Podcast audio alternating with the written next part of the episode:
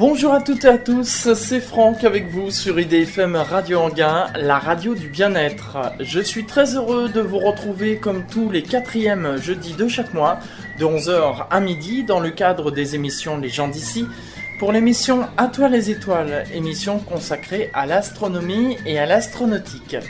Cette émission a une marraine qui est Daniel Brio et qui est astronome à l'Observatoire de Paris, mais aussi un parrain qui est Jean-François Pellerin et qui est journaliste scientifique. Et ils se joignent à moi pour vous souhaiter la bienvenue pour cette 150e émission d'Atoile les étoiles. Et oui, 150 numéros depuis décembre 2004 qu'existe cette émission en 12 ans et demi d'existence. Voici le 150e numéro.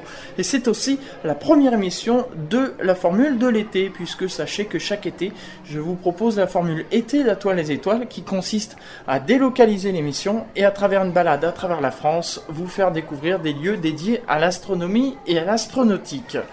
Il est vrai que la formule de l'été d'Atoile les étoiles avant était en juillet, août et septembre, ceci afin de coïncider avec les dates de la saison, mais ça c'était avant quand Atoile les étoiles était le troisième mercredi de chaque mois. Désormais, Atoile les étoiles est le quatrième jeudi de chaque mois, et afin de coïncider là encore avec les dates de la saison, eh bien désormais la formule de l'été est en juin, juillet et août. Et Atoile les étoiles fera sa rentrée en septembre comme tout le monde. Cette première émission de cet été 2017 a pour thème le Palais de la Découverte et la Cité des Sciences, deux lieux, une même passion, la science. Vous l'avez compris, donc je ne suis pas très loin d'Anguin-les-Bains puisque je suis à Paris. Il est vrai que je vous ai déjà fait découvrir il y a de cela une dizaine d'années le Palais de la Découverte et la Cité des Sciences, mais il faut savoir qu'en dix ans, les choses ont changé et justement, je vais vous faire découvrir tous ces changements dans cette émission.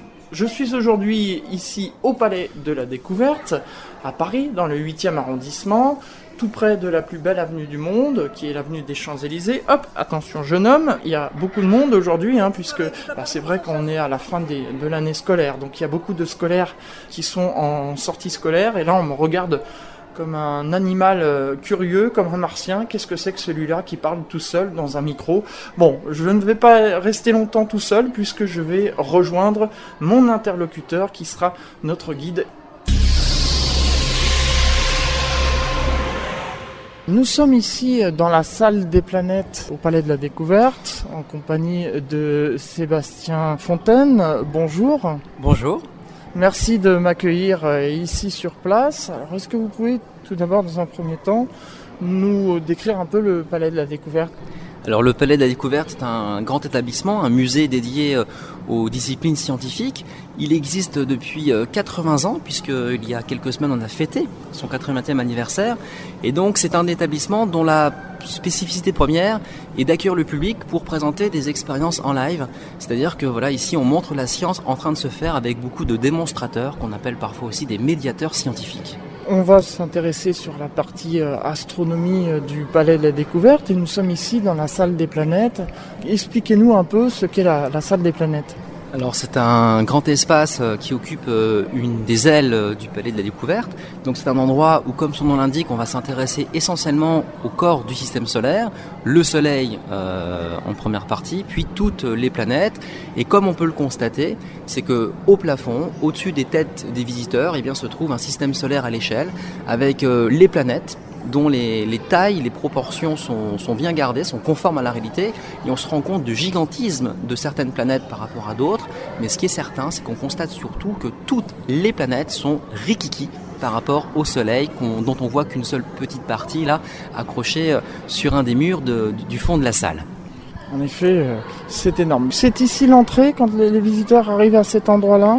Alors, on a plusieurs façons d'accéder euh, à cette salle, euh, trois, euh, trois principales. Une, bah, c'est quand on sort du planétarium, parce qu'il ne faut pas le négliger. Le planétarium fait partie des grandes salles dédiées à l'astronomie ici au Palais de la Découverte. Donc un planétarium, on en reparlera peut-être après, mais qui a pour mission de, de présenter le ciel tel qu'on peut le voir dans la réalité, et ce, n'importe où sur Terre et à n'importe quelle époque. Donc on accède à la salle des planètes soit par le planétarium quand on quitte une séance, ou alors par deux autres accès, une qui provient des espaces de physique, un autre accès qui provient du grand escalier monumental qui euh, emmène les gens notamment vers l'astronomie.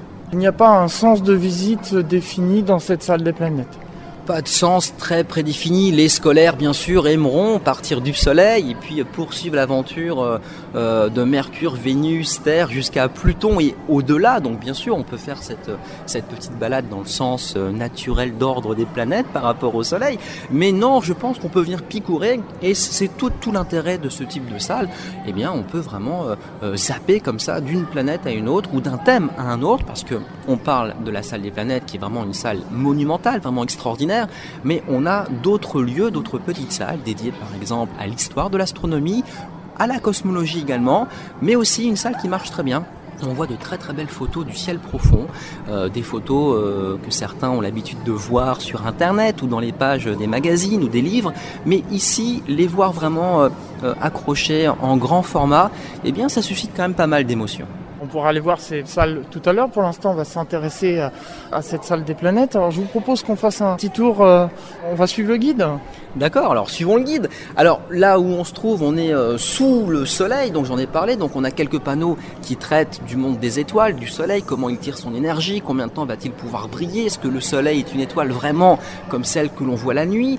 Et puis quand on s'éloigne un petit peu du soleil, eh bien on prend le fil un petit peu classique de la visite avec des panneaux et des maquettes dédiées à, Mercure, et puis, euh, et puis à Vénus, à la Terre, et des maquettes comme euh, celle devant laquelle nous nous trouvons actuellement on fait une petite pause, on voit euh, cette lampe autour de laquelle tournent des petites boules qui figurent bien sûr les principales planètes qui tournent autour du Soleil.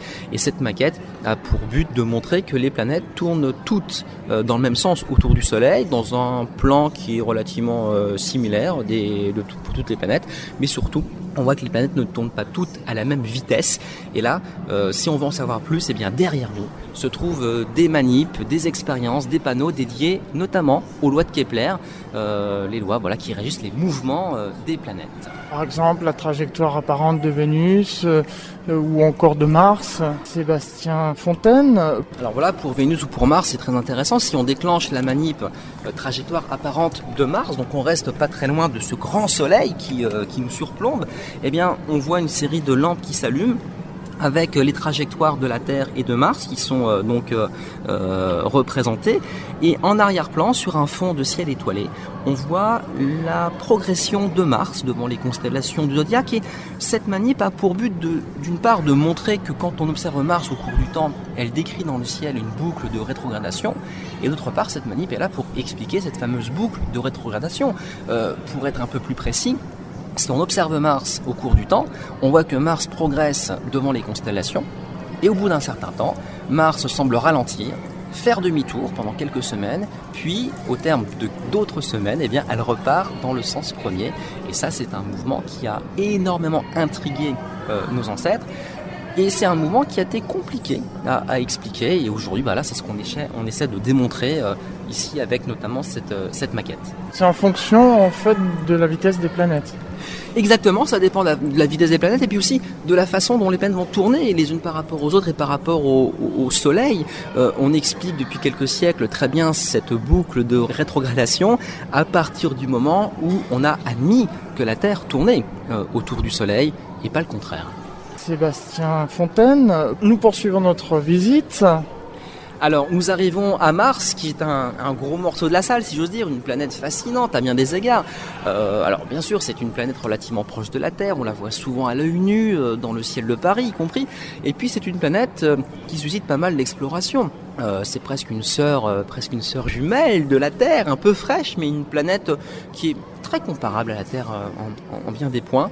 Et là, par exemple, nous admirons une maquette d'un rover euh, voilà, qui est parti sur, euh, Mars. On a comme ça plusieurs euh, maquettes. On a le mont Olympe, le plus haut sommet martien. Un mont Olympe qu'on a mis à l'échelle par rapport au mont Everest et par rapport à la France. Un mont Olympe que l'on peut toucher, donc c'est un volcan éteint à la surface de Mars. Il occuperait quasiment toute la taille et toute la superficie de la France si on le posait sur le territoire national et c'est un sommet ultra élevé, 22 km d'altitude, c'est deux fois et demi la hauteur de l'Everest. Donc Mars, c'est d'une part le plus haut sommet de Mars, mais d'autre part le plus haut sommet connu dans le système solaire. C'est le, Graal pour les alpinistes. On plante le drapeau, le premier qui plante le drapeau euh, a gagné, a gagné le sommet, le sommet du système solaire. Sébastien Fontaine, quel est le nom de ce rover qu'on voit juste devant nous? Alors là, on a mis Opportunity, on a également euh, d'autres, d'autres, d'autres rovers en stock qu'on va réintégrer dans la salle d'ici quelques semaines. Et surtout, à partir de la rentrée, à partir de septembre 2017, on va reproposer aux gens la fameuse météorite martienne, un caillou d'origine martienne que l'on peut toucher.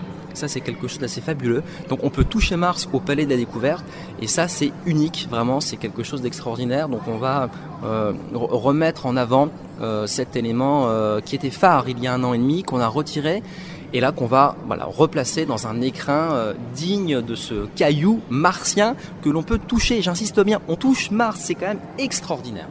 En effet. On poursuit notre visite dans cette salle des planètes au Palais de la Découverte à Paris.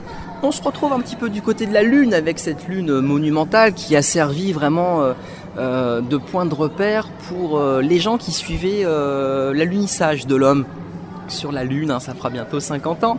Et, donc à l'époque, le Palais des Découvertes était un lieu officiel en France pour parler des, missions Apollo et toutes les émissions de télé qu'il y avait à l'époque, on n'y avait pas beaucoup, mais les quelques émissions de télé qu'il y a eu à l'époque, eh bien, étaient faites ici, devant cette Lune accrochée au mur, une lune qui fait euh, un peu moins de 3 mètres de, diamètre, qui est très bien réalisée, et avec un système d'éclairage rasant, eh bien, on met en évidence les différentes phases du satellite. Alors c'est un espace également de la salle des planètes où on parle un peu d'exploration, l'exploration de la Lune, bien entendu, avec cette magnifique fusée euh, Saturne V et des petits personnages placés à la base de la fusée qui montrent le gigantisme de, l'engin. On n'a jamais fait plus gros encore euh, pour envoyer euh, des gens dans l'espace. Et puis moi, ce qui me plaît beaucoup, alors les gens parfois passent un petit peu à côté, mais c'est ça, je trouve, qui fait aussi la magie du palais. Il y a des petits recoins un peu poussiéreux, mais moi je, les assume ces petits recoins poussiéreux, et notamment dans celui-ci. Bon, j'ai fait des poussières pour votre venue. Eh bien, on a quand même un superbe drapeau tricolore. Je ne chanterai pas la Marseillaise, mais c'est le drapeau qui a été emmené sur la Lune par euh, une des missions Apollo, qui a été ramené, offert euh, par Nixon à la France présenté ici au Palais. Et au-dessus du drapeau tricolore, donc qui a voyagé sur la Lune et qui est revenu, on a un vrai morceau de Lune. Celui-ci, on ne le touche pas. C'est un morceau qui a été euh, récolté euh, lors des missions Apollo. Donc ça, c'est quand même aussi quelque chose d'assez, euh, rare et d'assez émouvant aussi, parce que la conquête spatiale devient concrète quand on voit ce type, ce type de choses. On ne le touche pas, mais on peut déjà le voir, ce qui est déjà pas mal. Exactement, on ne le touche pas encore, mais ah, pour l'instant, j'en parle pas trop, mais j'ai bon espoir d'en avoir un autre prochainement qu'on pourra toucher. Mais pour l'instant, motus et bouche cousue, comme on dit. Alors, nous continuons notre traversée de la salle des planètes. Euh, là, on passe devant une salle d'atelier où euh, plusieurs fois par jour, euh, l'équipe d'animation du palais on va pouvoir proposer des petites conférences, des petits exposés. On a une quinzaine de thèmes au total. Ça peut partir d'un exposé très général sur le système solaire ou des choses plus précises sur, euh, je sais pas, les mouvements de la planète Mercure ou euh, y a-t-il euh, de l'eau liquide sur Mars. Voilà, donc là toute une série de thèmes, de petites conférences que l'on propose soit pour les groupes scolaires à la réservation, mais surtout aussi pour le grand public, puisque l'établissement, le Palais de la s'adresse avant tout au grand public, au public familial. Les scolaires en astronomie euh, ne correspondent qu'à 25% de, des visiteurs. Hein. donc euh, voilà, les gens qui nous écoutent, sachez-le, on accepte bien sûr les enfants, ils sont les bienvenus. C'est génial de venir ici en famille, mais j'y tiens en famille. Il y en a pour tout le monde, pas trop pour les tout petits. Je fais partie des gens qui considèrent que la science pour les enfants de moins de 5 ou 6 ans n'est pas quelque chose de très facile. On peut en parler, mais expliquer la science à des enfants de moins de 6 ans, c'est dur. J'en sais quelque chose. J'ai des enfants. Euh, j'estime qu'ils sont euh, normalement constitués. Eh bien, c'est pas évident. Donc euh, voilà. Donc voilà pourquoi au Palais Découverte, en général, on s'adresse plutôt aux gens qui ont plutôt une dizaine d'années, c'est parfait pour les enfants et puis pour les adultes. Il me semble qu'on dit que l'âge de raison, c'est 7 ans. Exactement, alors ma fille aura 7 ans bientôt, donc je verrai bien si, euh, si l'adage euh, se vérifie avec elle. On poursuit euh, notre voyage dans cette magnifique salle des planètes. Sébastien Fontaine. Alors par exemple ici on a un, grand panneau sur lequel on actualise euh, tous les 15 jours la position des planètes et ça nous permet de, savoir quelles planètes sont visibles à l'œil nu, notamment en France métropolitaine. Ça je pense que c'est quelque chose qu'on peut insister. Euh, l'observation des planètes est chose vraiment facile, il suffit de le savoir, mais la plupart du temps les planètes sont plus brillantes que les étoiles actuellement, dès le coucher du soleil, hein, au moment où, nous discutons, nous sommes à la mi-juin 2017, et eh bien, quand le soleil se couche, deux planètes sont parfaitement visibles à l'œil nu. Jupiter, qui est alors le point le plus brillant du ciel, et plutôt vers l'est, eh bien, on a Saturne qui apparaît également très lumineuse, donc deux planètes que tout le monde peut voir depuis les Champs-Élysées, autrement dit à deux pas du palais. Ça, c'est génial en fait de proposer des éphémérides. On visite et puis en même temps, on, a les éphémérides, on peut voir ce qu'on peut euh, voir durant ce mois, de ce soir, euh, si le ciel le permet exactement. On a également une, grande carte du ciel, euh, un endroit qui fait un peu jonction entre planétarium et euh, salle des planètes où nous sommes actuellement. Et cette carte du ciel, eh bien, les gens euh, la calent à la date d'observation souhaitée et à l'heure voulue. Et vous avez le ciel qui apparaît comme un petit planétarium qui apparaît devant vous. Et là, c'est fabuleux parce que voilà, vous, vous faites une visite au palais et vous savez exactement quoi voir le soir. À la limite, ne regardez plus. Voilà, restez chez vous tranquillement, ne sortez pas, il peut faire froid, il peut faire chaud, il y a des moustiques, hop, venez au palais et vous avez tout vu. Sébastien Fontaine. Au fond de, cette salle, on a une, météorite. Alors une grosse météorite, alors je vais vous faire un, aveu, cette météorite la plus grosse en tout cas qu'on présente est une maquette, elle est en bois, euh, elle était tellement lourde l'original que bah, la, plateforme où nous sommes, le, sol en fait n'aurait pas pu supporter son poids. Du coup bah, cette grosse météorite on n'a pas pu l'exposer, on en a fait un facsimilé, euh, l'éclairage un petit peu tamisé, euh, fait croire que ce caillou est un vrai alors que c'est juste du bois. Par contre, en arrière-plan, on a deux vitrines qui présentent de vrais euh, météorites. Et là, c'est toujours intéressant de, voir ces cailloux tomber du ciel. Alors, ce sont également des météorites que l'on sort des vitrines pendant un deuxième jeu, pour être plus précis. Et donc, les gens peuvent également les manipuler lors de certains exposés hein, qui traitent, par exemple, du, du système solaire. Donc, on peut, au palais de la découverte, tenir un morceau d'univers. Exactement, un morceau euh, tombé du ciel, un caillou extraterrestre, c'est ça une météorite. Et moi ce qui m'émeut également dans ces cailloux qui viennent de très loin, c'est également qu'ils viennent de très longtemps. Je ne vais pas faire un, long discours, c'est pas le sujet, mais la plupart des météorites que l'on touche, pour ne pas dire toutes les météorites d'ailleurs, eh bien sont des objets euh, plus vieux que n'importe quel caillou qu'on pourrait ramasser à la surface de la Terre. Donc quand vous tenez une météorite, bon, bah, vous avez quelque chose qui est plus vieux que la planète Terre. Et ça, je trouve que c'est incroyable. C'est voilà, ça fait partie des plus vieux, artefacts que l'on puisse toucher vraiment euh, dans ses mains. Sébastien Fontaine. Ce que je vous propose maintenant, c'est qu'on aille voir euh, les autres pièces qui sont en rapport avec euh, l'astronomie, l'astronautique euh, ici au Palais de la Découverte. En attendant qu'on se rende dans cette pièce, eh bien, on va marquer une pause musicale et on se retrouve juste après pour la suite de cette émission à toi les étoiles, ici au Palais de la Découverte à Paris. À tout de suite.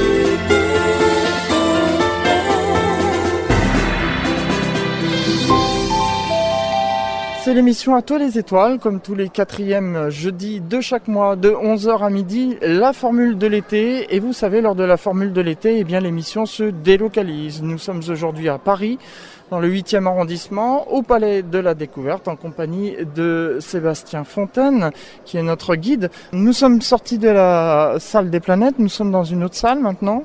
Alors nous sommes sur ce qu'on appelle le balcon de l'astronomie, au sommet du grand escalier qui euh, mène directement euh, au planétarium. On ne peut pas rater, hein, c'est une entrée monumentale, euh, teintée de bleu, avec astronomie écrit en rouge. On se croirait presque à Broadway. Il y a un petit côté spectaculaire, n'est-ce pas? On, entre voilà au spectacle quand on vient au planétarium, même si on fait avant tout de la science. Et sur cette partie du balcon, nous sommes sur le balcon dédié à la cosmologie où là on va s'intéresser euh, notamment à la théorie du Big Bang et euh, à tout ce qui fait un petit peu les sujets, je dirais pas polémiques, mais qui, euh, qui crée un petit peu le buzz dans les pages des, des, journaux, des magazines depuis maintenant quelques années. Donc là, on est vraiment dans l'univers à grande échelle, on a quitté le système solaire, on n'est plus au planétarium, on est vraiment là en train de débattre, parce que c'est vraiment un débat, de ce que pourrait devenir l'univers dans un avenir très lointain avec plusieurs euh, tableaux en fait. Qu'est-ce qu'une galaxie? Les premières galaxies, les principaux types de galaxies. Voilà, donc voilà, là on est, vraiment euh, dans, l'astronomie qui, euh, qui va faire rêver une certaine partie des, des auditeurs. on est moins dans la partie observationnelle. C'est vrai qu'ici, au Palais des Découvertes, on s'attache à montrer les choses que l'on peut mettre en pratique chez soi. Par exemple, si vous assistez à une séance de planétarium, l'idéal c'est que dans la foulée, vous regardiez le ciel pour de vrai, et où que vous soyez, en ville comme à la campagne, on peut prendre du plaisir à voir des choses, car on voit des choses. Quand on dit qu'à Paris on ne voit rien, ça m'énerve, ça c'est un argument de feignant, c'est pas un argument du tout d'ailleurs. Même si on n'a que 20 ou 25 étoiles au-dessus de la tête, eh bien, on peut les nommer, on peut raconter des histoires, on peut partir vers les constellations ou faire de la physique également sur euh, son balcon ou à la fenêtre euh, voilà, de, son immeuble, même au cœur de Paris. Ici, on est vraiment dans une astronomie plutôt, euh, pas expérimentale, mais en tout cas de, théorie. On est vraiment dans la cosmologie. Et nous avons des maquettes alors effectivement, quelques maquettes, alors le télescope euh, spatial Hubble par exemple, et puis euh, deux, petites manips, des, petits quiz, alors des, écrans tactiles, hein, c'est un petit peu la mode, voilà, on n'en a pas trop parlé, mais on essaie de se mettre à la page de temps en temps, et donc là des écrans tactiles sur lesquels on va pouvoir apprendre des choses d'une part, et puis d'autre part répondre à des quiz et tester un petit peu ses connaissances sur ce qu'on a pu voir au palais ou juste sur ce que l'on sait déjà avant euh, de lire ou, de suivre les exposés ici au palais de la découverte. Sébastien Fontaine. On poursuit ensuite euh, sur ce balcon, on arrive dans une gigantesque euh, maquette. Alors c'est une maquette, mais c'est également des éléments qui sont partis à bord d'un ballon sonde. C'est un, un système d'observation, un télescope qui s'appelle Pronaos. C'était une mission.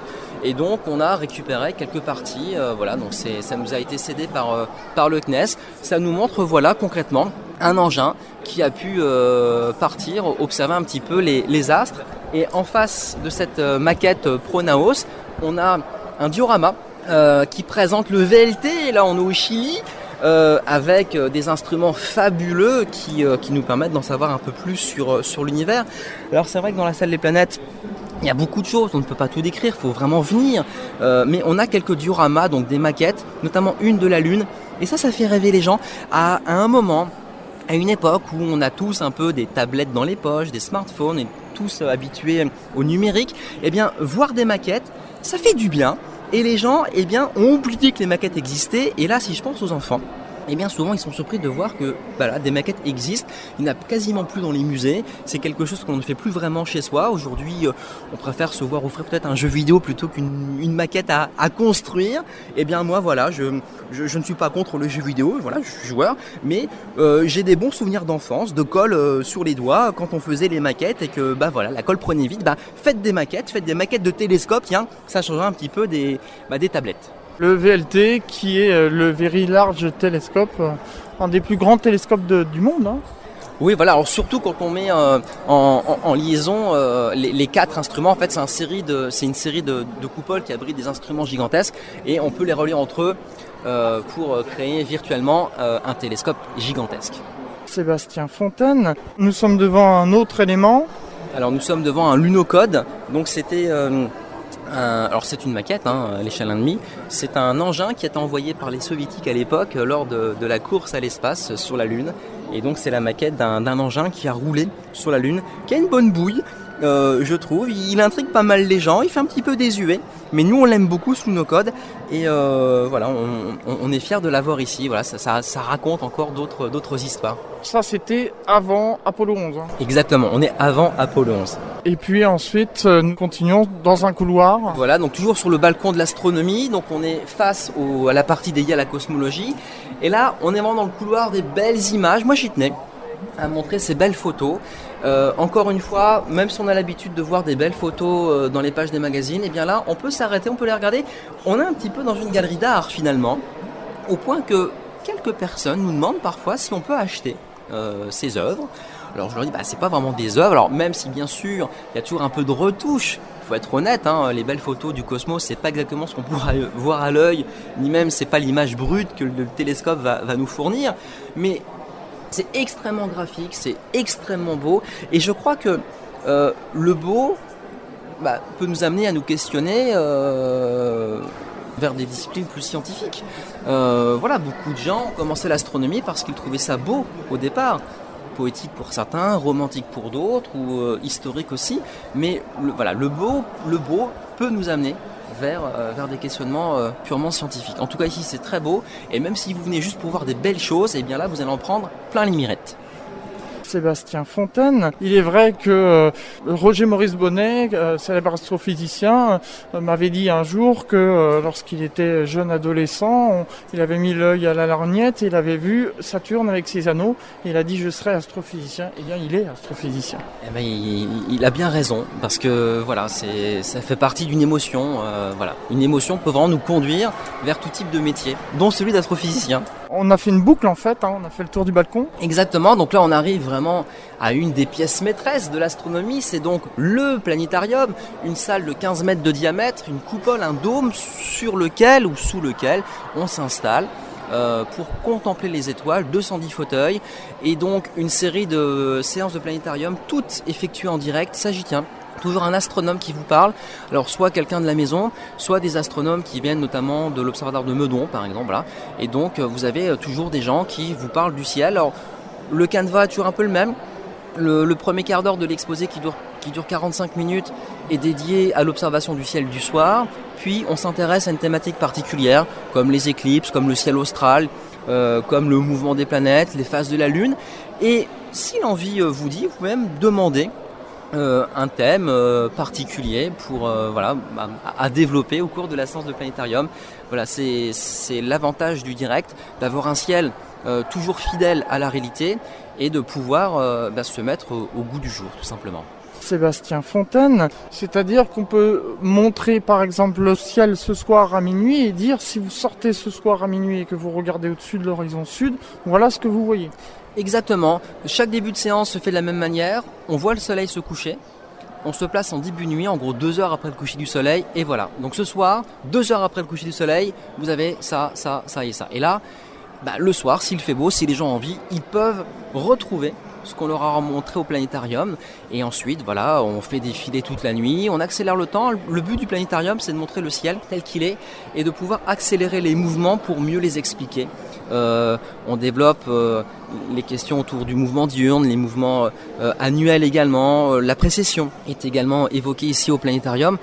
Donc, et puis, et puis, ce qui fait rêver les gens, c'est le ciel austral. Aller voir les étoiles ailleurs dans le monde. Alors, tout le monde n'est pas au courant, mais le ciel change considérablement d'un hémisphère à l'autre. Et bien ça, on peut le faire en, en direct au planétarium. Voilà, si quelqu'un me dit dans la salle, moi je suis de la Réunion, hop, en 20 secondes, on se retrouve à Saint-Denis, on éteint les lumières de Saint-Denis, ce qui est appréciable aussi, puisque Saint-Denis c'est quand même très pollué, et on se retrouve sous un ciel mieux encore qu'à La Réunion, mais avec les étoiles que l'on pourrait voir à La Réunion s'il n'y avait pas la pollution lumineuse que l'on connaît dans certaines parties de La Réunion.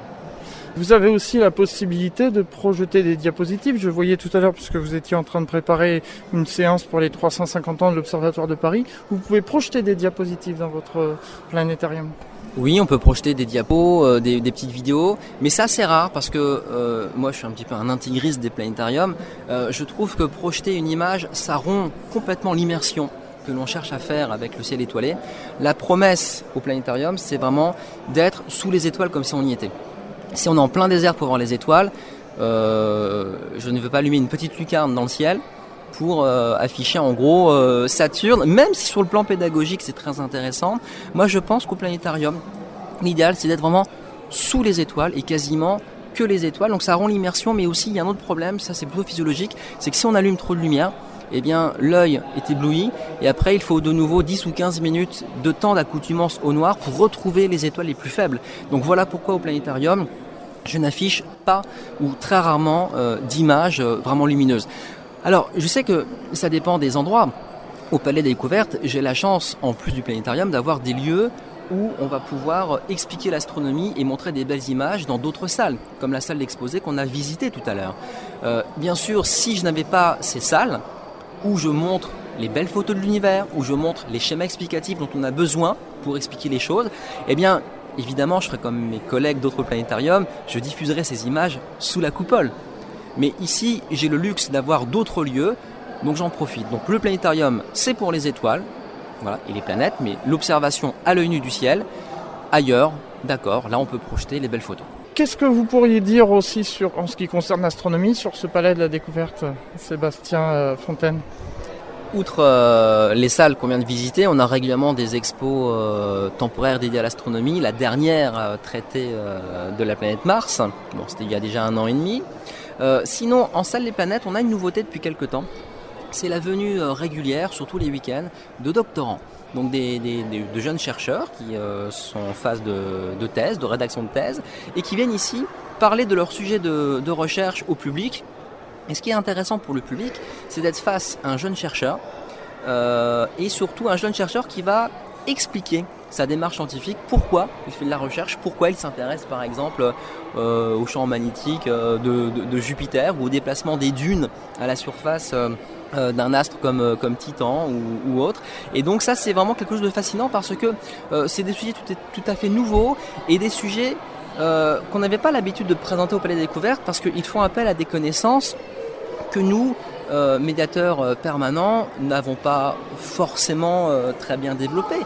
Donc là je pense que pour le public, on est face à un chercheur et ça tous les week-ends. Voilà, vous pouvez parler un chercheur qui vient d'un labo. Et là, c'est aussi une des grosses valeurs ajoutées du Palais des Découvertes le contact direct avec euh, le monde de la recherche. Bien, merci beaucoup euh, Sébastien Fontaine. On va s'interrompre une seconde fois. Je vais vous laisser et je vais maintenant me rendre dans un autre lieu de la capitale, la Cité des sciences et de l'industrie, pour là aussi vous faire découvrir euh, la partie astronomie. Je reviens vous voir en fin d'émission. Je, voyage beaucoup pendant cette émission hein, pour conclure l'émission À toi les étoiles avec vous. À tout à l'heure.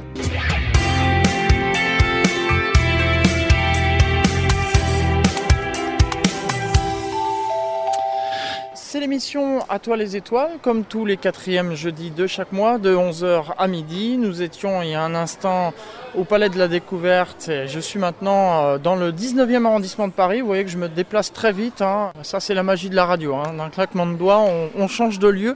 Je suis maintenant à la Cité des Sciences et de l'Industrie qui euh, était en fait euh, une future extension des abattoirs de la Villette. Et finalement, les abattoirs ont été fermés et voilà, à la place, on a installé la Cité des sciences et de l'industrie. Je suis en compagnie de Brigitte David. Bonjour. Bonjour. Nous allons nous intéresser à, la partie astronomie. Donc là, nous sommes à côté du planétarium. Qu'est-ce qui se passe juste dans ce planétarium Alors, euh, dans notre planétarium, il y a différents spectacles. Euh, des spectacles que nous concevons avec l'équipe du planétarium et l'équipe des médiateurs. Et des spectacles que nous louons à d'autres planétariums, comme par exemple le Hayden Planetarium de New York. Alors il faut savoir que depuis la mi-février, nous avons un planétarium vraiment extraordinaire, car nous avons changé tout le système de vidéoprojection et nous avons maintenant un planétarium vraiment high-tech avec une très très haute résolution, ce qu'on appelle du 8K laser, c'est-à-dire qu'il y a 10 vidéoprojecteurs laser qui donnent vraiment une, résolution somptueuse. On a presque l'impression de voir les images en 3D tellement la résolution est bonne et les couleurs sont magnifiques. Et euh, il y a derrière tout ça 22 ordinateurs qui gèrent tous ces lasers. Et actuellement, c'est le seul planétarium en Europe qui a cette technique et nous sommes le deuxième dans le monde. En fait, on est deux dans le monde à avoir cette technique high-tech. Euh, le premier qu'il a eu, c'est Houston. Voilà. Donc, euh, dans les spectacles que nous concevons, actuellement, il y a un spectacle animé par un médiateur scientifique tous les jours à 11h, actuellement en tout cas à 11h et 14h sur la Lune où on peut comprendre les mouvements de la Lune, l'origine de notre satellite naturel et son évolution euh, passée et future. Il y a un autre spectacle sur l'astronomie telle qu'elle était euh, conçue, en fait, euh, imaginée en tout cas au Moyen Âge. Et cela est, relié à une exposition qui se trouve sur Explora sur le Moyen Âge. Et là, on va comparer en fait la vision du cosmos que les gens avaient au Moyen Âge à celle qu'on a aujourd'hui. Il y a encore un autre spectacle qu'on peut voir qui s'appelle Les Lumières de la Nuit. Là, c'est un spectacle qu'on avait conçu euh, en animé et qu'on a réécrit, qu'on a retransformé en film. Euh, donc là, le médiateur n'est pas présent, c'est enregistré, mais c'est vraiment à l'origine un spectacle animé qui a été retravaillé, où on va parler de toutes les lumières qu'on peut observer dans la nuit, par exemple, les étoiles, les planètes, quelles sont les différences entre les étoiles et les planètes Qu'est-ce que c'est une aurore boréale On va expliquer euh, le phénomène de l'aurore boréale ou australe. On va montrer la Voie lactée. On va sortir de la Voie lactée, notre galaxie, pour mieux l'observer. C'est vraiment un voyage dans le cosmos pour prendre des repères et comprendre vraiment euh, bah, un petit peu mieux notre environnement. Le but de la série Entre terre et ciel, où se trouve par exemple la Lune et les lumières de la nuit, dans, cette série-là, nous avons voulu montrer que tout ce qu'on observe dans le ciel, euh, qui est vraiment, quand on, lève le nez, on voit plein, plein de choses, plein de phénomènes, et eh ben on essaie de trouver l'explication astronomique qu'il y a derrière. Tout ça pour se reconnecter aux étoiles, parce que malheureusement en ville, il y a des lampadaires partout. Il y a des enseignes publicitaires lumineuses, il y a plein de lumière parasites, on est sous une vraie cloche de lumière et cette lumière nous empêche de voir les étoiles nuit après nuit, ce qui fait que petit à petit on se déconnecte du ciel, on se déconnecte du cosmos. Et nous, notre but, c'est que les gens se reconnectent aux étoiles et que du coup ils se reposent des questions sur l'univers et qu'ils fassent ce plongeon dans le cosmos parce que c'est somptueux tout simplement. Brigitte David, vous avez la, possibilité de reconstituer aussi, euh, comme au Palais de la Découverte, euh, le, ciel qu'on verra par exemple euh, ce soir à minuit quand le soleil sera couché? Oui, en fait, on, a un système qui nous permet de reconstituer n'importe quel ciel à n'importe quelle latitude, à n'importe quelle époque, et en plus, on peut voyager dans le cosmos. C'est-à-dire que tout ce que vous pouvez imaginer euh, bah, avec vos, images mentales, euh, par exemple un voyage dans le système solaire, tourner autour de Jupiter, se poser sur un de ses satellites, Europa par exemple, et continuer le voyage dans le système solaire, quitter la galaxie, tout ce que vous visualisez, on peut le faire dans le planétarium. En fait, au-delà de l'observation du ciel depuis la Terre, on peut voyager dans l'espace et aller extrêmement loin. Je pense qu'on a fait une présentation complète de ce planétarium. Juste une petite chose importante, c'est le 28 juillet prochain. À la Cité des Sciences, on fera la nuit des étoiles. Euh, bien sûr, il faudra bien vérifier avec la météo et voir si c'est bien maintenu à cette époque-là. Mais théoriquement, le 28, le 29 et le 30 juillet, c'est nationalement la nuit des étoiles. Pour nous, ici, ce sera le 28 juillet. Et avec des collègues, il y aura des télescopes, euh, des paires de jumelles, il y aura du matériel pour observer le ciel. Dans le parc derrière euh, la Cité des Sciences, il y aura une carte du ciel géante et il y aura euh, un exposé euh, que nous ferons à ce moment-là. Brigitte David, euh, la dernière fois que j'étais venu enregistrer une émission ici à la Cité des Sciences, l'exposition permanente, ce n'était pas celle qu'il y a aujourd'hui. Aujourd'hui, c'est le grand récit de l'univers. Je vous propose que vous m'accompagniez un peu et qu'on nous faire une petite description de, de cette exposition. Alors cette exposition, en fait, en réalité, elle est sur deux niveaux. Il y a un premier niveau que nous allons regarder un petit peu qui est sur l'astronomie et un niveau au-dessus qui est sur la physique. Et là, si vous regardez à l'entrée, vous voyez en fait euh, comme de, grands tubes blancs qui peuvent être lumineux en fait. Et ils sont, un symbole parce qu'on les retrouve régulièrement dans l'exposition du haut sur la physique. Ils représentent la lumière euh, de la pensée scientifique sur le monde. Et quand on verra l'exposition en haut, ben, on verra que par exemple euh, un tube lumineux comme ça se trouve au-dessus d'un cartel où on parle d'Einstein. Donc c'est la pensée d'Einstein qui illumine le monde. C'est une symbolique. Et là, nous, nous allons nous intéresser à cette région, en fait, qui est sur l'astronomie.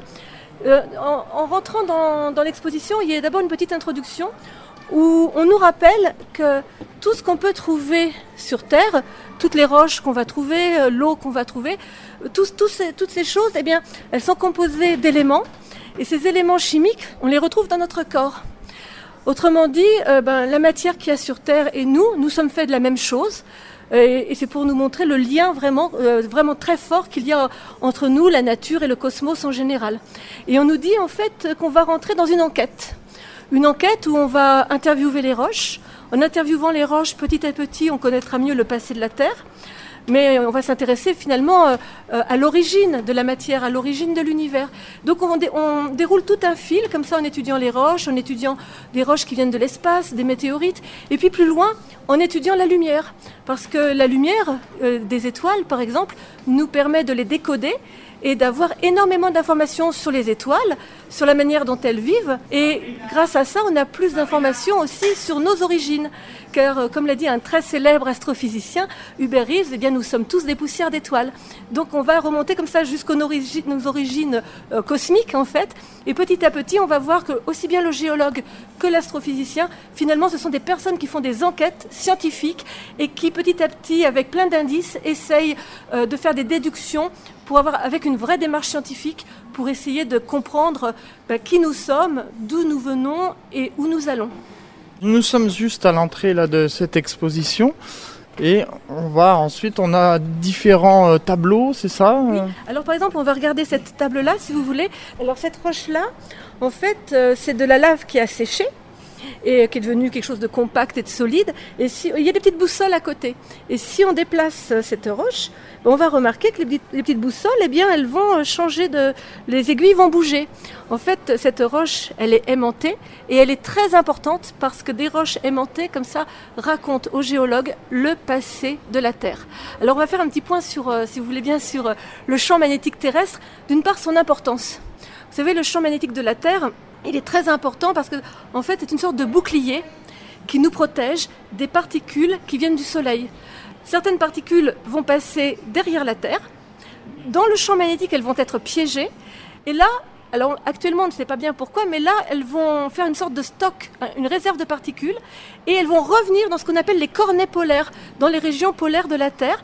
Et ces particules vont cogner des petits, des, des atomes ou des molécules de l'atmosphère, et ça va c'est l'atome, par exemple un petit atome d'oxygène va attraper une petite euh, particule, donc euh, autrement dit un petit paquet d'énergie, et il va rejeter ce petit paquet d'énergie. Et tous ces petits paquets d'énergie rejetés vont donner ces belles ces, belles draperies de lumière colorée qu'on appelle les aurores polaires, boréales ou australes.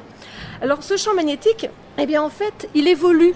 Si on regarde sur des, sur des millions d'années, on remarque que le champ magnétique n'est pas toujours le même. Là actuellement, on sait qu'il est en train de diminuer. Et parfois, il y a même ce qu'on appelle des inversions de champ. Et la grande question, bien sûr, c'est s'il y a une inversion de champ magnétique, ah, là là, qu'est-ce qui se passe pour, euh, pour la vie sur Terre? L'intérêt, c'est donc vraiment d'essayer de, comprendre l'histoire du champ magnétique de la Terre pour essayer de comprendre, bah, pour essayer de prévoir au moins ces, inversions de champ. Eh bien, en regardant ces, ces, roches, en fait, ces roches, on a vu que c'est de la lave. Mais dans cette lave, il y a des, des petits cristaux bipolaires et qui vont s'orienter en fonction du champ magnétique de l'époque. Mais la lave, à un moment donné, elle se refroidit. Et en se refroidissant, ben, ces petites aiguilles en fait de, fer et de nickel vont en fait se figer par rapport à l'orientation du champ magnétique de l'époque. Donc quand on va prendre une de ces roches à un endroit donné, si on regarde bien comment elle était placée, si on essaye de la dater par d'autres moyens, et si on regarde bien comment sont euh, ces petits bipôles de, fer et, et, de nickel, on peut donner l'état du champ magnétique à une époque donnée. Et on peut faire ça sur des millions d'années, ce qui permet de connaître petit à petit comment le champ magnétique a évolué. Il faut savoir qu'actuellement, on ne sait pas vraiment pourquoi il y a des inversions de champ. C'est vraiment actuellement une recherche en cours. Et il y a des, chercheurs qui ont essayé de reproduire en fait un champ magnétique un peu comme celui de la Terre. Et ils ont observé une diminution du champ magnétique, une inversion de champ, mais qui a été assez rapide. Du coup, on s'est dit bah, peut-être que ce n'est pas aussi catastrophique qu'on peut imaginer, peut-être que ça ne durerait pas très longtemps et peut-être qu'il n'y aurait pas trop de soucis. Si je peux me permettre de comparer avec la planète Mars, vous savez, sur Mars, on pense que Mars a eu une atmosphère assez dense où il y avait du dioxyde de carbone qui permettait une température et une pression qui devaient permettre peut-être à l'eau de rester à l'état liquide. On pense que Mars, quand elle était jeune, elle devait avoir un beau champ magnétique et à un moment donné, son champ magnétique a dû diminuer.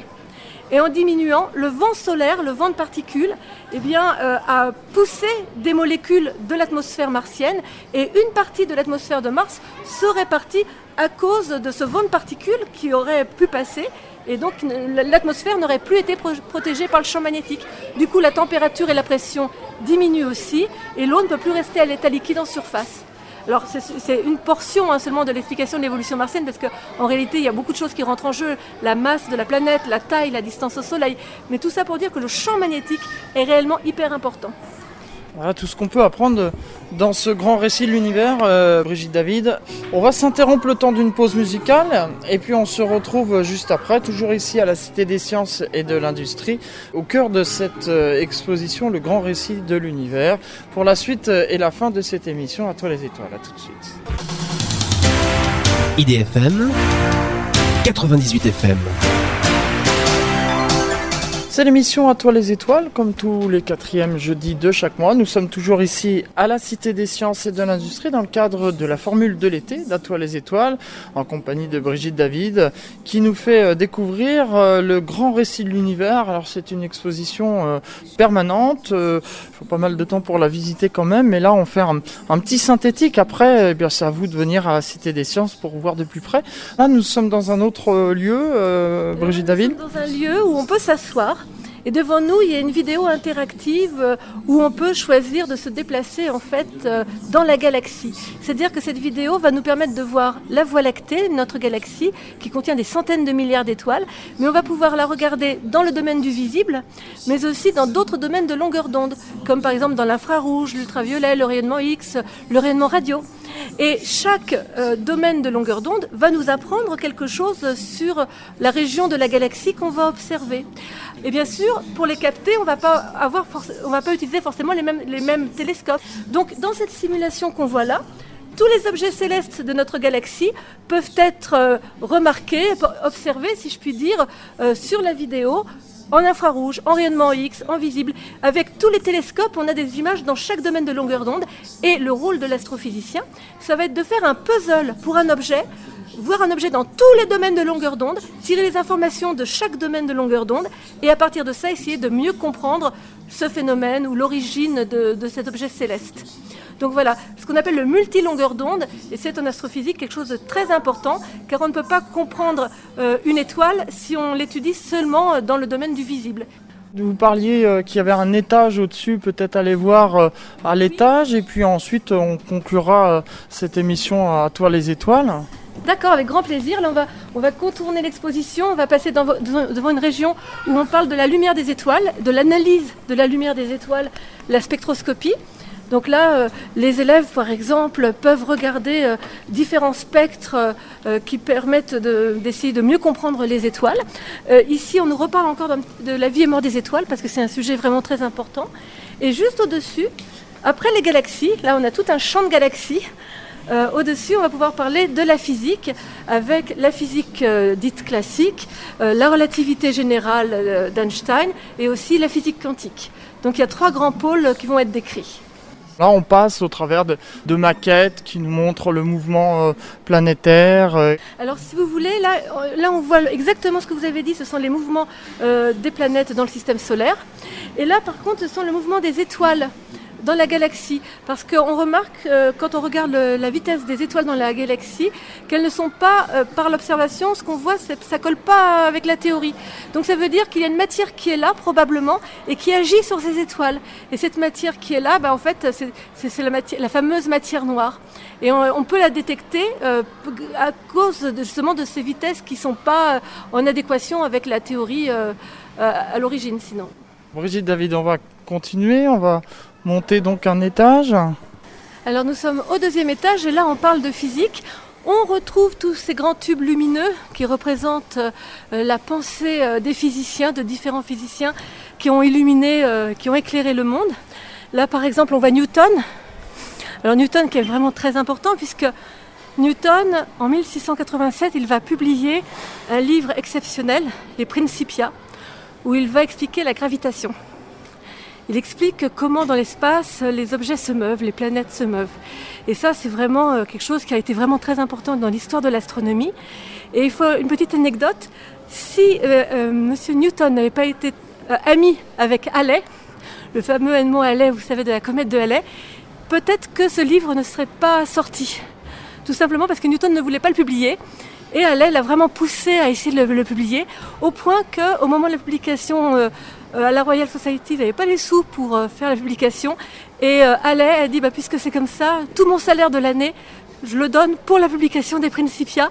Et juste un petit exemple, William Herschel va découvrir, vous savez, Uranus en 1781, mais après il y a Neptune.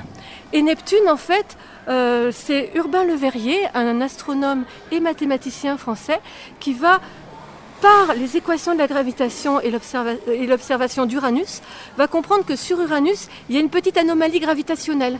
Et grâce au calcul, eh il va déduire qu'il y a une autre planète après Uranus qui doit agir sur Uranus. Et donc, par le calcul, il détermine la position de Neptune.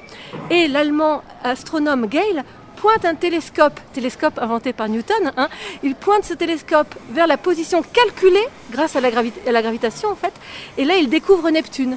Donc voilà un exemple qui montre que par le calcul, par l'abstraction, on peut prévoir au-delà de l'observation. Donc c'est vraiment, je trouve que ça illustre cette région où on montre l'abstraction de la physique qui permet toujours d'aller plus loin en fait. Donc là c'est la physique classique qui est présentée par ici. Et après, plus loin, on va arriver vers le domaine d'Einstein. Et on va parler de l'espace-temps, l'espace-temps accroché là.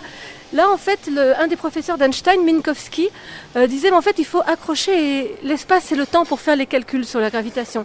Et Einstein, donc, euh, il part sur euh, cette idée d'espace-temps accroché. Il veut dire, bah non, la gravitation, c'est pas tel qu'on l'imaginait avant, deux corps célestes qui s'attirent en fonction de leur masse et de la distance. Non, il faut imaginer un espace-temps un peu comme une nappe. Et cette nappe quadrillée qui serait l'espace-temps, on pose dessus un ballon et le ballon, ce serait par exemple la planète. Et ce ballon distord, fait une courbure dans cet espace-temps. Et c'est cette courbure qui est la gravitation. Du coup, ce n'est plus une force, c'est une courbure dans l'espace-temps donnée par les masses. Et ça, c'est la relativité générale. Les objets, par leur masse, courbent l'espace-temps. Ces courbures disent aux autres objets de plus petite masse comment se mouvoir. Merci beaucoup Brigitte David. Et eh bien voilà, on arrive au, terme de cette émission à, toi les étoiles. Alors on n'a vu qu'une infime partie de cette exposition, mais euh, à charge aux auditeurs de venir vous voir ici à la Cité des Sciences. Alors justement, si on veut venir vous voir, vous avez un site internet Alors en effet, il y a le site internet où vous pouvez trouver plein d'informations et euh, à l'accueil, euh, des personnes vous expliqueront où trouver le planétarium, les spectacles que vous pourrez voir. À savoir qu'une fois que vous avez votre ticket pour aller sur Explora, il faut euh, attraper le petit ticket pour réserver votre place au planétarium parce que parfois il y a beaucoup de monde. Donc il faut être sûr d'avoir cette, place réservée. Il suffit d'attraper le ticket après au distributeur. Et puis tout comme euh, le Palais de la Découverte, vous ne faites pas que l'astronomie, vous faites toutes les sciences en général. Voilà, toutes les sciences sont représentées. Il y a des expositions qui sont permanentes, il y a d'autres expositions qui restent là, euh, par exemple six mois. Donc voilà, ça bouge beaucoup, c'est extrêmement dynamique. La Cité des Sciences, Porte de la Villette, à Paris, dans le 19e arrondissement. Brigitte euh, David, merci beaucoup. Je vais maintenant retourner au Palais de la Découverte et rejoindre euh, Sébastien Fontaine pour conclure cette émission à toi les étoiles. On revient euh, ici au Palais de la Découverte, alors faites pas ce que je fais, hein, parce que, bon, je vous rassure, je ne vais pas à 300 à l'heure sur les routes, ça c'est la, magie de la radio, mais je suis déjà revenu ici au Palais de la Découverte où nous étions tout à l'heure en début d'émission avec euh, Sébastien euh, Fontaine pour conclure cette émission. Alors, le Palais de la Découverte, on a découvert donc le département astronomie, mais ce n'est pas que de l'astronomie. Non, depuis 1937, euh, la mission du palais, c'est de présenter euh, les grandes euh, disciplines scientifiques, bien sûr, au rang desquelles figure l'astronomie, en très bonne place ici dans l'établissement, mais la physique, bien sûr, venir au palais et ne pas assister à l'expérience d'électrostatique serait quasiment criminel. Donc après être allé au planétarium, allez voir l'électrostatique, entrez dans la cage de Faraday et prenez-vous 300 000 volts dans le corps et vous verrez, vous sortirez vivant. C'est quand même assez fabuleux. Bon, dans le doute, venez au planétarium avant, j'insiste bien. En chimie également, des choses extraordinaires sur l'air liquide, en mathématiques, on vous explique euh, les nombres, j'allais dire la magie des nombres. Ils seraient pas contents, mes collègues mathématiciens, s'ils m'entendaient. Mais euh, voilà, c'est ça le palais, c'est la biologie, c'est les mathématiques, c'est euh, la géologie, bien entendu. Et puis là, tout récemment, un nouveau département dédié aux sciences de l'informatique. c'est une science informatique. Et bien voilà, dans quelques mois, une nouvelle salle sera ouverte au palais avec des manips, des expositions permanentes dédiées aux sciences de l'informatique. Bien, merci beaucoup euh, Sébastien Fontaine. Donc si on veut venir vous voir au Palais de la Découverte, euh, les coordonnées alors les coordonnées, on les trouve très facilement sur, euh, sur le web aujourd'hui, voilà. donc ça se trouve très proche des Champs-Élysées. Le Palais des Découvertes occupe une aile du Grand Palais. On est servi par plusieurs bouches de métro. Franklin Roosevelt par exemple, les Champs-Élysées Clémenceau. Euh, les bus aussi, euh, les parkings à proximité, les bateaux, vous pouvez prendre le bateau-bus pour venir au palais, ça c'est quand même fabuleux, surtout euh, quand, les beaux jours sont, sont, là. voilà, et je vous rappelle qu'on a un pass univers science, donc qui vous permet de visiter et le palais et la cité des sciences pour avoir eh bien, le meilleur des, des, deux mondes. Voilà, vous prenez un billet commun et vous irez voir Brigitte par exemple dans son tout nouveau planétarium qui est extraordinaire à la Cité des Sciences. Voilà, on a un très très très beau lieu. Euh, voilà, donc euh, eh bien, amusez-vous bien et surtout apprenez, apprenez, apprenez et observez. Merci beaucoup Sébastien Fontaine, merci à, tout le personnel euh, du Palais de la Découverte et à l'équipe Universcience. Ainsi se termine cette émission À toi les étoiles. Dans un instant, vous allez retrouver la suite des programmes d'IDFM Radio Anguin. Quant à nous, on se retrouve le jeudi 27 juillet pour une nouvelle émission d'À toi les étoiles, toujours en extérieur puisque c'est la formule de l'été. Merci pour votre fidélité et rendez-vous le mois prochain.